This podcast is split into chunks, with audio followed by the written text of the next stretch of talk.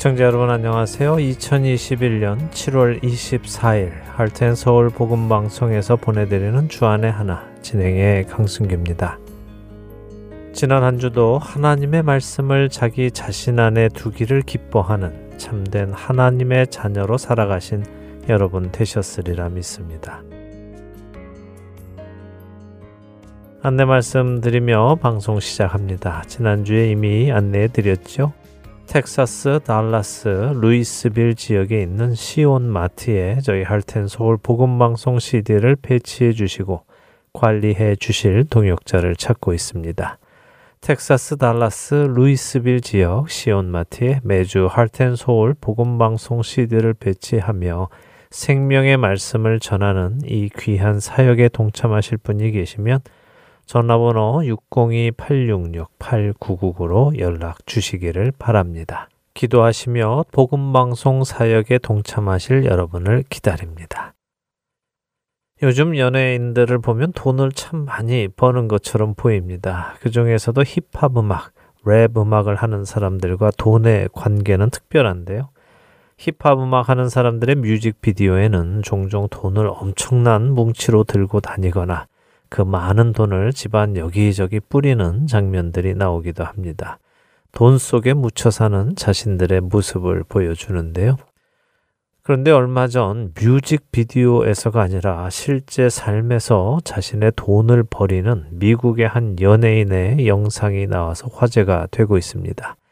미국의 유명 래퍼 코닥 블랙이라는 사람인데요. 그는 소셜 네트워크인 인스타그램을 통해 100달러짜리 지폐 수십 장을 자신의 변기에 놓고 물을 내리는 장면을 찍어 올렸습니다. 자신은 돈이 너무 많아 돈을 변기에 넣을 정도라고 자랑을 한 것이죠. 첫 찬양 함께 하신 후에 말씀 나누겠습니다.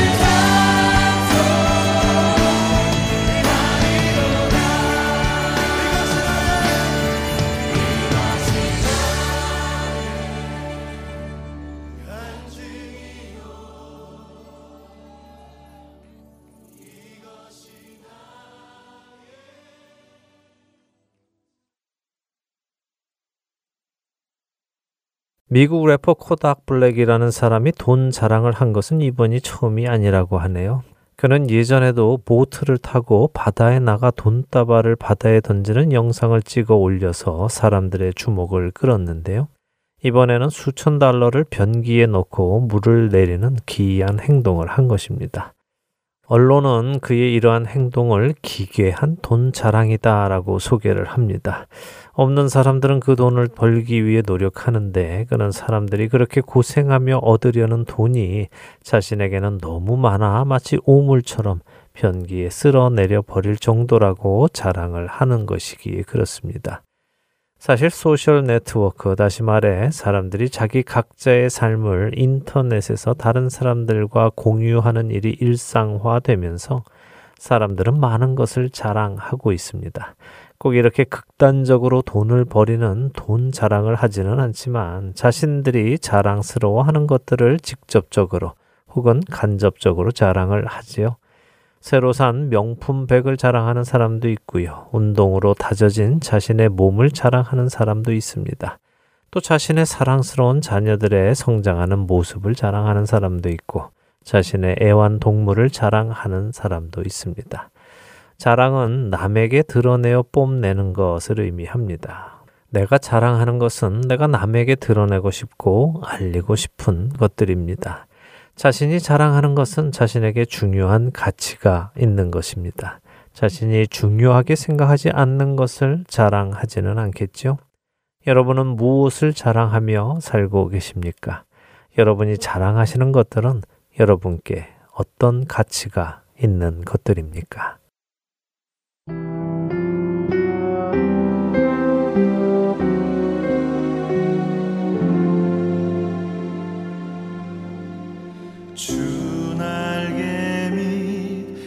내가 편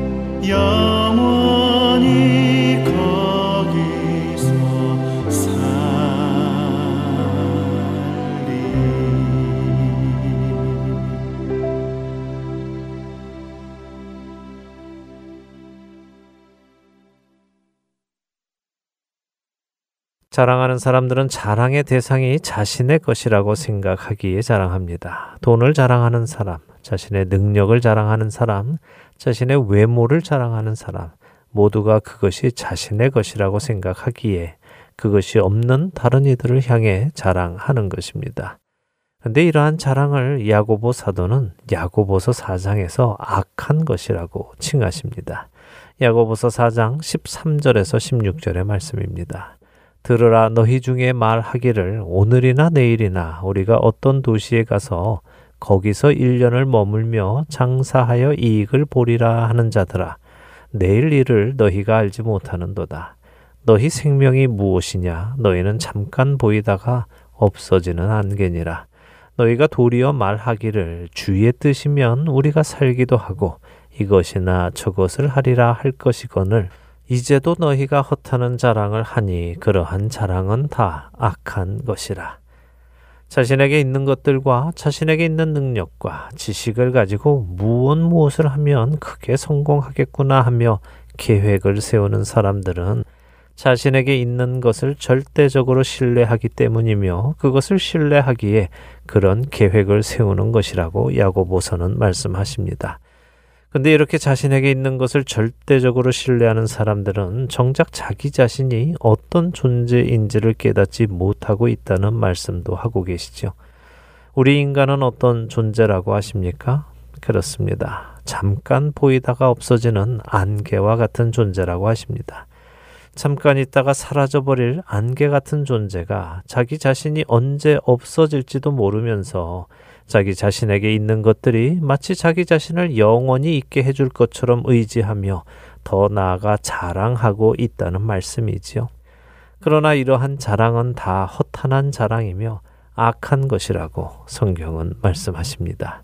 우리가 자랑하는 것들은 허탄한 자랑이 아니며 악한 것이 아니기를 소망합니다.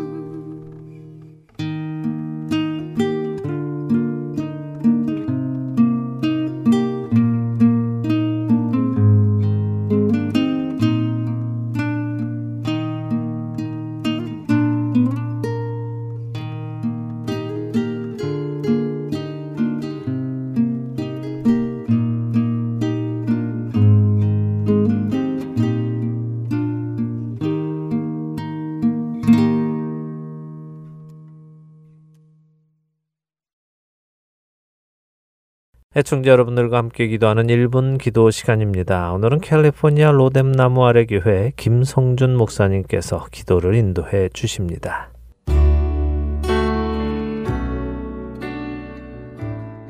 하트앤서울 복음방송 애청자 여러분 안녕하세요. 1분 기도 시간입니다. 저는 캘리포니아 로뎀나무 아래 교회 김성준 목사입니다. 여러분 우리는 예수님의 사랑 없이는 이기적인 사랑에서 벗어날 수 없는 존재들입니다. 우리가 누구를 사랑하겠습니까? 나 자신도 제대로 사랑하지 못하면서 누구를 사랑할 수 있다는 말입니까? 우리는 아무도 사랑할 수 없는 존재들입니다. 하지만 그분이 내 안에 오시면 그분의 사랑으로 우리가 진실로 사랑할 수 있는 사람이 된다라는 것이죠. 사도 요한은 요한일서 4장 11절로 12절을 통해서 이렇게 고백합니다. 사랑하는 자들아 하나님이 이같이 우리를 사랑하였은즉 우리도 서로 사랑하는 것이 마땅하도다. 어느 때나 하나님을 본 사람이 없으되 만일 우리가 서로 사랑하면 하나님이 우리 안에 거하시고 그의 사랑이 우리 안에 온전히 이루어지느니라. 여러분, 이 사랑의 능력이 있으면 이 땅의 어떤 능력과도 비교할 수 없는 삶의 가치와 임무를 발견하게 될 줄로 믿습니다. 우리가 오늘 함께 기도하실 때 저와 여러분들이 참다운 그리스도인이 되겠다고 결단하셨고 또 그리스도인으로 살아가는 삶의 능력을 갖기를 소망하신다라면 저희가 지금부터는 오직 십자가만을 바라보고 그분이 우리에게 부어주시는 그 사랑으로 차오르는 저희가 되게 해달라고. 그리고 그 사랑이 나를 통해서 누군가에게로 흘러가는 그런 저와 여러분이 되게 해달라고 이 시간 함께 기도했으면 좋겠습니다. 아울러서 혹시 여러분의 삶 속에서 지금도 누군가를 용서하지 못하는 사람이 있다면 용서할 수 없는 저들을 용서하고 사랑할 수 있는 능력을 주님 허락하여 주시옵소서. 저희로 주님의 십자가를 기억하게 하셔서 그 주님의 사랑으로 저들을 용서하고 사랑하게 해 주시옵소서. 우리 그렇게 주님 앞에 간절히 기도했으면 좋겠습니다. 함께 기도하겠습니다.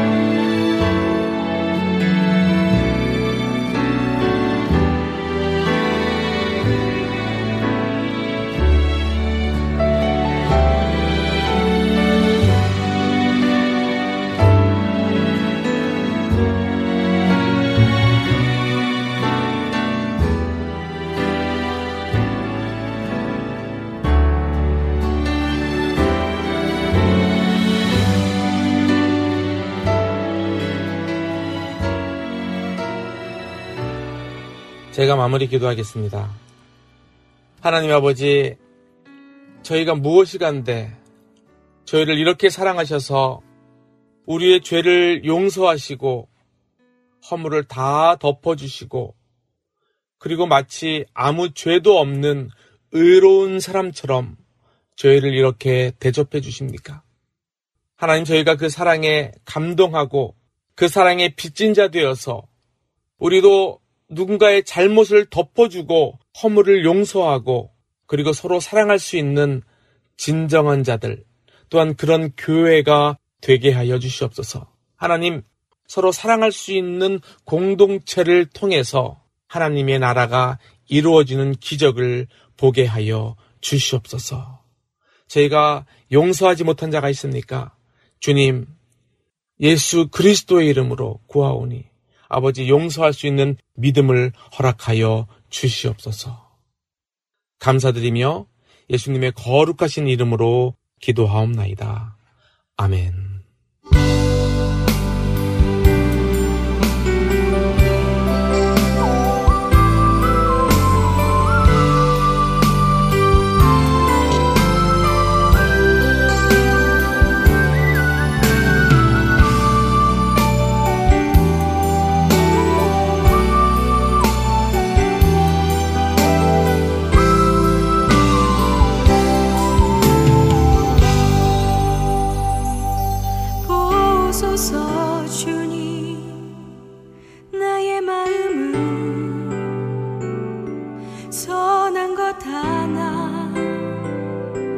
없습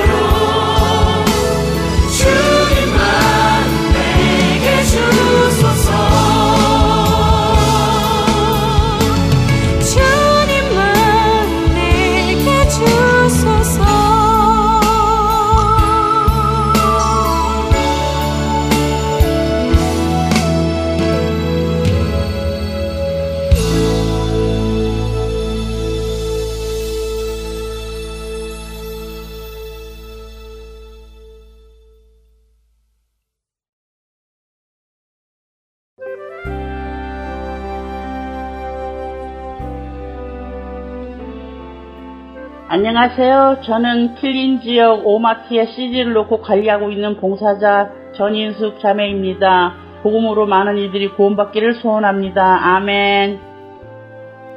안녕하세요. 저는 멤피스에서 CD 배치 봉사를 하고 있는 조영순입니다. 현재 파머스 마켓과 아시아나 마켓에 CD를 놓고 있습니다. 이 CD로 예수 그리스도가 전해지고 많은 이들이 생명을 얻기를 소망하며 기도합니다. 감사합니다. 안녕하세요. 저는 워싱턴에서 CD 배치를 봉사하고 있는 이소벨입니다. 현재 패드웨이 H마켓에 CD를 놓고 있습니다. 복음사에게 동참할 수 있어서 참 기쁩니다. 감사합니다.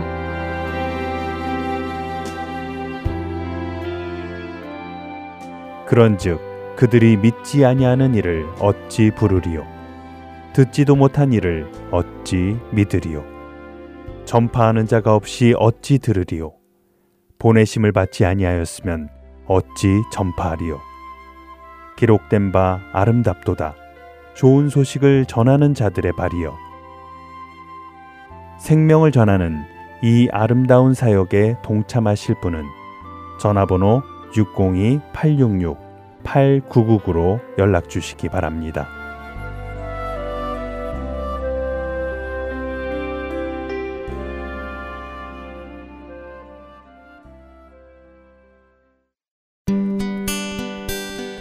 기쁜 소식 사랑으로 땅끝까지 전하는 아랜소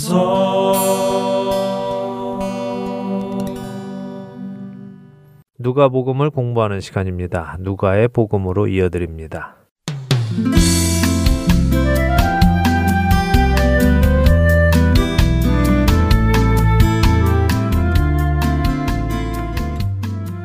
애청자 여러분 안녕하세요. 누가 복음을 함께 공부해 나가는 누가의 복음 진행의 함혜진입니다. 네, 여러분 안녕하세요. 강순규입니다. 네, 지난 시간에는 나사렛에서 이사야서를 통해 자신이 메시아심을 선언하신 예수님께서 구약 이사야서 9장에 기록된 말씀인 멸시당하던 스불론 땅과 납달리 땅에 큰 빛이 비친다는 말씀대로 스불론 땅과 납달리 땅의 중심인 가버나움 지역에 가셔서 말씀을 전하시고 귀신을 내쫓으시고 시몬 베드로의 집에 가셔서 베드로의 장모의 열병을 고치시는 것을 보았습니다. 네, 이로 인해서 사람들이 안식일 해질 무렵 그러니까 안식일이 끝날 즈음에 온갖 병자들을 데리고 예수님께 나와서 예수님께 병 고침을 받습니다.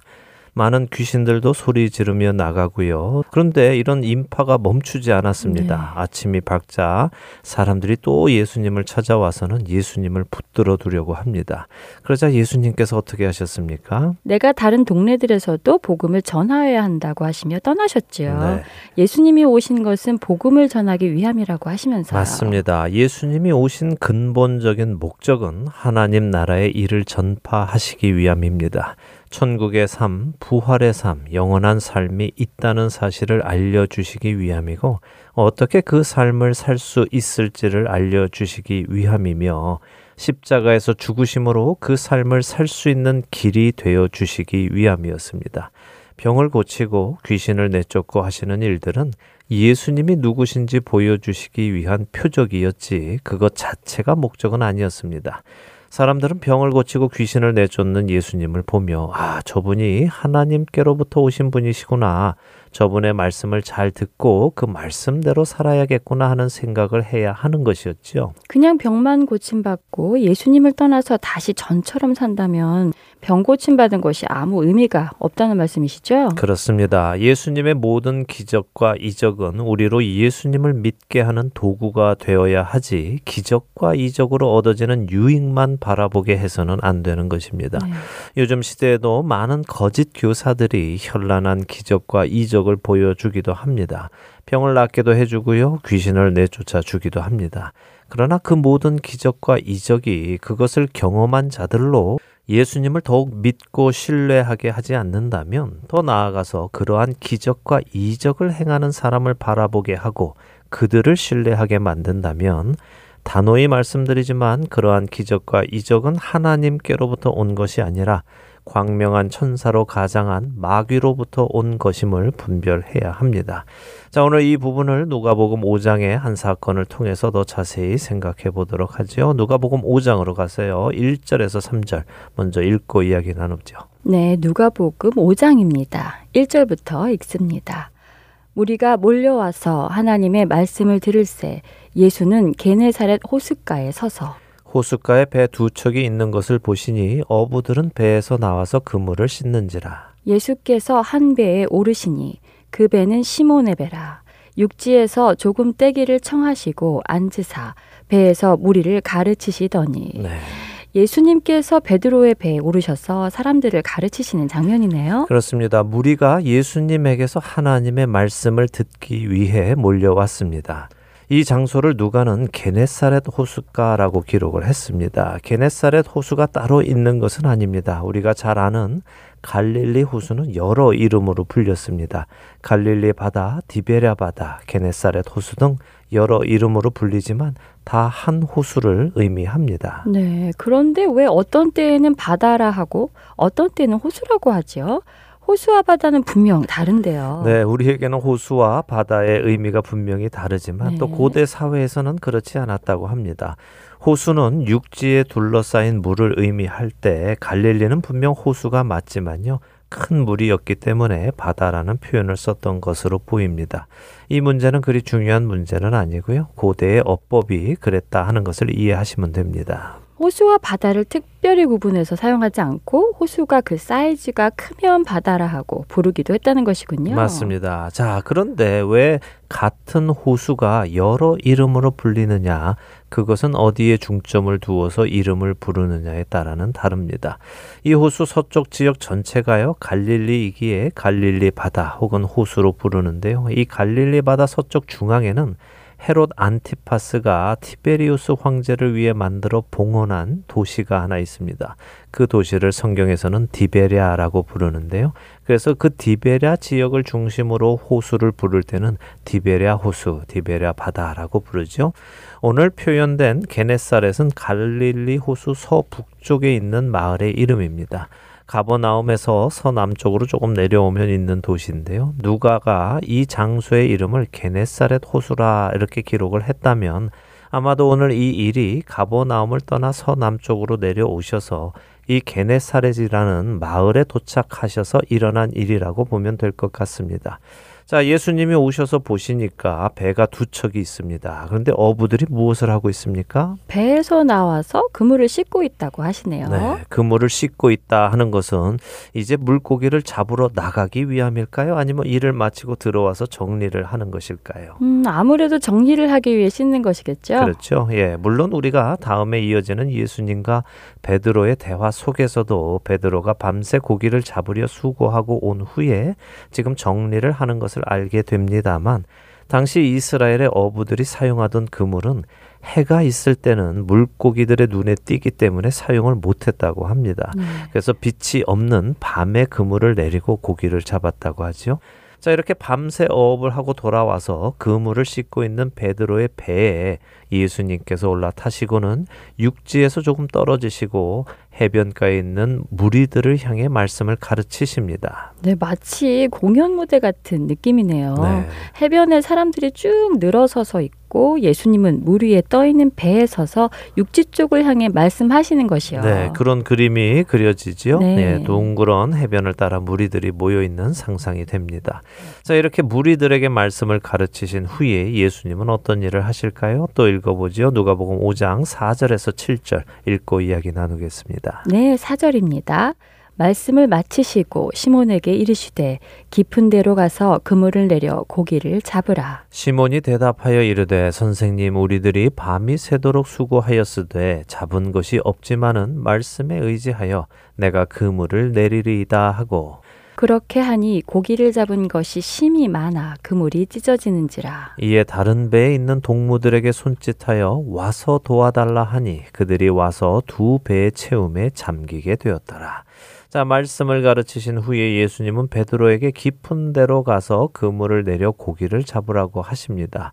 이때 베드로의 답변이 어떻습니까? 자신들이 밤새 수고했지만 하나도 못 잡았다고 하네요. 네. 그래도 예수님의 말씀에 의지해서 깊은 곳에 가서 그물을 내리겠다고 하고요. 네. 자, 우리 이 장면을 좀 생각해 보죠. 지금 예수님과 베드로는 어떤 관계라고 생각하세요? 베드로가 예수님의 제자입니까? 음, 글쎄요. 아직까지는 제자로 부르신 장면이 나오지는 않아서 아닌 것 같은데요. 네. 그럼 예수님과 베드로는 서로 모르는 사이일까요? 모르는 사이는 아닐 것 같은데요. 전날에 베드로의 장모님도 고쳐 주셨으니까 알기는 아는 사이겠죠. 예, 아마 그랬을 것 같죠. 더욱이 네. 요한복음 1장을 보면요. 예수님께서 세례 요한에게 세례를 받으신 다음 날에 안드레가 베드로를 데리고 예수님께로 나오는 장면이 있습니다. 세례 받으신 다음 날이요. 네. 그럼 베드로가 예수님을 만난 것은 꽤 되었네요. 네, 뭐 정확히 얼마나 되었을지 계산하기는 힘들지만요. 요단강에서 세례 받으시고 이튿날 베드로를 한번 만나셨고요. 그 후에 예수님은 40일간 광야에서 시험도 받으셨습니다. 나사렛으로 가셨다가 가버나움으로 이사도 가셨으니 예수님과 베드로가 처음 만난 후로 시간이 좀 되었을 것입니다. 음, 그렇게 따져보니 그렇네요. 두 달 가까이 되었을 수도 있겠어요. 네, 이 말씀을 드리는 이유는요. 베드로가 예수님을 만나기는 했지만 그리고 그 주변에 있기는 했지만 아직 예수님을 주님으로 따르고 있는 것 같지는 않기에 드리는 말씀입니다. 지금 여기 자기 배에 타신 예수님께 드리는 말씀도 좀 거리가 있는 사이처럼 보이지 않습니까? 안면은 있는 분이니까 자기 배에 타서 말씀을 전하는 것은 뭐 예의상 해드린 것 같고요. 예수님이 깊은 곳에 가서 그물을 던지라 라고 하시니까 그것도 무시는 할 수 없어서 저희가 밤새 수고했는데 잡은 것이 없지만 그래도 던지라고 하시니 제가 말씀에 의지해서 던지기는 해보겠습니다. 그러나 별 기대는 없습니다. 이런 느낌 아닙니까? 네. 만일 베드로가 예수님을 따르고 있는 시점이라면 베드로는 어떻게 응했을까요? 그렇네요. 베드로가 예수님을 따르고 있는 때였다면 바로 기쁘게 네 알겠습니다 하고 기대에 차서 나갔을 것 같아요. 네, 그랬겠지요. 자, 그런데 별 기대 없이 나갔습니다. 고기를 많이 잡았어요. 네. 그물이 찢어질 정도로 많이 잡았습니다. 두 배에 찰 만큼 많았죠. 베드로는 어부입니다. 이 갈릴리 호수에서 물고기를 잡아먹고 사는 사람이죠. 그는 지금 일어난 이 일이 운이 좋아서 일어난 일이 아닌 것을 압니다. 이것은 예수님께서 그 물고기들까지 움직일 수 있는 분이라는 것을 깨닫게 하는 사건이지요. 이것을 깨달은 베드로는 어떻게 반응할까요? 이어지는 누가복음 5장 8절에서 11절 읽어볼까요? 네, 궁금한데요. 누가복음 5장 8절부터 읽습니다. 시몬 베드로가 이를 보고 예수의 무릎 아래에 엎드려 이르되 주여 나를 떠나소서 나는 죄인이로소이다 하니 이는 자기 및 자기와 함께 있는 모든 사람이 고기 잡힌 것으로 말미암아 놀라고 세베대의 아들로서 시몬의 동업자인 야고보와 요한도 놀랐습니다. 예수께서 시몬에게 이르시되 무서워하지 말라 이제 후로는 내가 사람을 취하리라 하시니 그들이 베드를 육지에 대고 모든 것을 버려두고 예수를 따르니라. 베드로가 예수님 앞에 엎드려 자신이 죄인인 것을 고백하네요. 그렇습니다. 여기에는 여러 가지 해석이 가능할 것입니다. 먼저는 제가 지금 설명드린 대로요. 베드로는 예수님을 만난 지가 꽤 됐습니다. 그런데 아직까지 예수님을 따르지는 않고 있지요. 그의 말투에서 그는 큰 기대를 하지 않은 것을 봅니다. 그런데 많은 물고기를 잡으며 예수님의 능력을 깨닫게 되어서 자신이 예수님을 믿지 않았던 것에 대해 죄인임을 고백하는 것일 수 있습니다. 네, 예수님에 대한 믿음이 없었던 것에 대한 회개이군요. 그렇죠. 또 다른 해석은 베드로가 물고기도 움직이시는 신성을 가지신 하나님의 아들이심을 깨닫고 인간인 자기 자신이 하나님의 아들 앞에 죄인임을 고백하는 것일 수도 있죠. 그것도 일리가 있네요. 네, 대부분의 학자들은 신성을 가지신 예수님 앞에 한낱 인간인 자신의 모습을 깨닫고 죄인임을 고백하는 것이라고 해석을 합니다. 그러나 저는 앞서 설명드린 것처럼 예수님을 만난 지 꽤 시간이 흘렀음에도 또 그동안 예수님을 믿지 않고 있었던 자신의 모습을 회개하는 모습도 포함한다고 생각합니다. 사실 요한복음 1장에서 예수님을 만났을 때요. 예수님은 베드로에게 너는 요한의 아들 시몬이나 장차 너를 개바라 부르겠다라고 하셨습니다. 그러나 베드로의 반응은 기록되어 있지 않습니다. 네.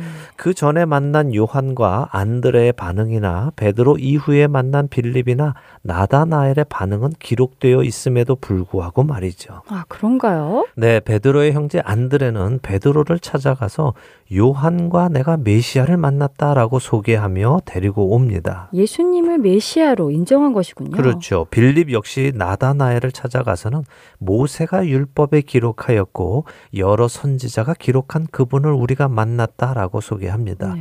빌립 역시 예수님을 메시아로 인정했죠. 나다나엘은 처음에 나사렛에서 무슨 선한 것이 날 수 있느냐 하고 빈정거렸지만 예수님과의 대화 후에 예수님을 하나님의 아들이시며 이스라엘의 왕이시라고 고백했습니다. 그렇네요. 요한복음 1장에 나타난 제자들이 예수님을 메시아로 다 인정했네요. 네. 베드로만 빼고요. 그렇습니다. 네. 베드로의 반응에 대한 이야기는 없죠. 그렇기에 다른 제자들과 달리 베드로는 오늘 이 장면에서야 비로소 예수님을 인정하고 받아들이는 것으로 보입니다. 그래서 그동안의 자신의 행위를 회개하며 자신을 죄인이라고 고백하는 것이라고 생각합니다. 어쨌든 누가복음 5장 9절과 10절에 그가 예수님께 나를 떠나서서 나는 죄인이로소이다라고 고백한 이유가 고기 잡힌 것으로 말미암아 놀랐기 때문이라고 하십니다. 그래서 두 가지 해석 모두 다 가능하다고 봅니다. 물고기가 많이 잡힌 것에 놀라서 이분이 하나님이시기에 내가 죄인이라고 고백하는 것이기도 하고요. 네. 기대하지 않고 나갔는데 물고기가 많이 잡혀서 자신의 믿음 없었음을 고백하며 죄인이라고 하는 것 모두 가능하겠습니다. 자, 이렇게 엎드려서 고백하는 베드로에게 예수님께서 말씀하십니다. 무서워하지 말라. 이제 후로는 네가 사람을 취하리라라고 하시죠. 사람을 낚는 어부가 되게 하시겠다는 말씀이시죠? 맞습니다. 마태복음과 마가복음은 그렇게 기록하고 있습니다. 사람을 낚는 어부가 되게 하겠다라고요. 이것은 베드로만 부르시는 것은 아닙니다. 같이 있던 야고보와 요한까지 모두 부르시는 것입니다. 10절은 이들이 동업자였다고 하시죠. 함께 물고기를 잡아 사업을 했던 사람들입니다. 전승에 의하면 야고보 와 요한의 아버지 세베대는 수산업을 크게 했다고 합니다. 물고기를 잡아서 이 동네에서만 공급하는 것이 아니라 멀리 예루살렘 지역까지 물고기를 공급했다고 하죠.